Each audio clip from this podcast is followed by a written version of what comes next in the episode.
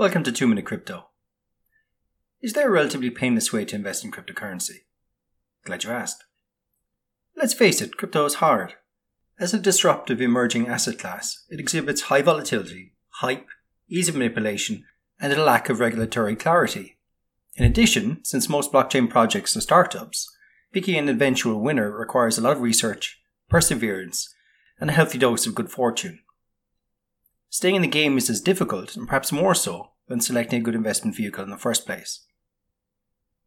Many crypto enthusiasts seem to walk a hard road, hopping from failed token to soon to fail token and back again. While abundant returns do lurk in the pages of CoinMarketCap, for many potential crypto investors, there's an easier and likely more rewarding way to leverage the potential financial returns of crypto. Please bear in mind that what follows is only one of a range of equally viable options you might choose to engage with the cryptocurrency market. Step 1 Allocate funds. Take a few months of savings, say three or four months, enough to matter to you, but not enough to significantly impact your life should your investment fail. This is left vague because, of course, each of you has their own financial situation. The key thing is, you absolutely must be able to forfeit the whole amount and still be able to move on with your life. Money raised? Check. Step 2 Buy Bitcoin. Fret not the timing, this is a 10 year investment. Now, before you do this, you need to understand the risk you're taking on. This is very likely a binary investment, in that over a long enough horizon, you will either be rewarded handsomely or lose the entire amount allocated. If you aren't willing or able to accept this reality, wait until you are, or don't invest at all. You'll be better off. Bitcoin bought? Check. Step 3 Store safely. A hardware wallet is best, but if your investment is a little too small to justify the additional cost, use an established wallet provider like blockchain.com, which has been around since 2011.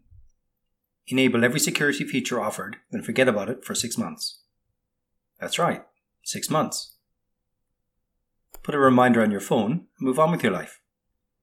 You'll still get to be hip at dinner parties, but be spared the stressful awareness of uh, Bitcoin volatility. Year by year, BTC posts higher lows. Should it post lower lows over a year or two, then perhaps it might be time to reconsider your investment. Biannual assessment is more than enough to keep you as informed as you need to be. Bitcoin safely stored? Check. Step 4. Record the date you purchased BTC, add 10 years, expect to cash out then. Such an investment horizon allows you to ride out an economic cycle or two by which time Bitcoin's place, or lack thereof, should be much more apparent. Realistic investment horizon? Check. Lastly, strive to ignore the hype, fear, and nonsense that comprise the majority of the narrative surrounding crypto. Will such a plan make you rich? Probably not. However, should Bitcoin deliver on its promise, a fine return on investment can be expected. You won't have missed the boat nor will you have frittered away your time and energy on the sea of distracting detritus that is much of the crypto space. Should BTC fail, such is life and the potential involved in any high risk investment. Before investing in any crypto, above all, take your time and do some due diligence. It's your capital after all. Ignore the hyperbolic headlines. You certainly won't miss the boat. There are many years of price discovery ahead, so take your time. And only invest when and if you honestly feel comfortable doing so.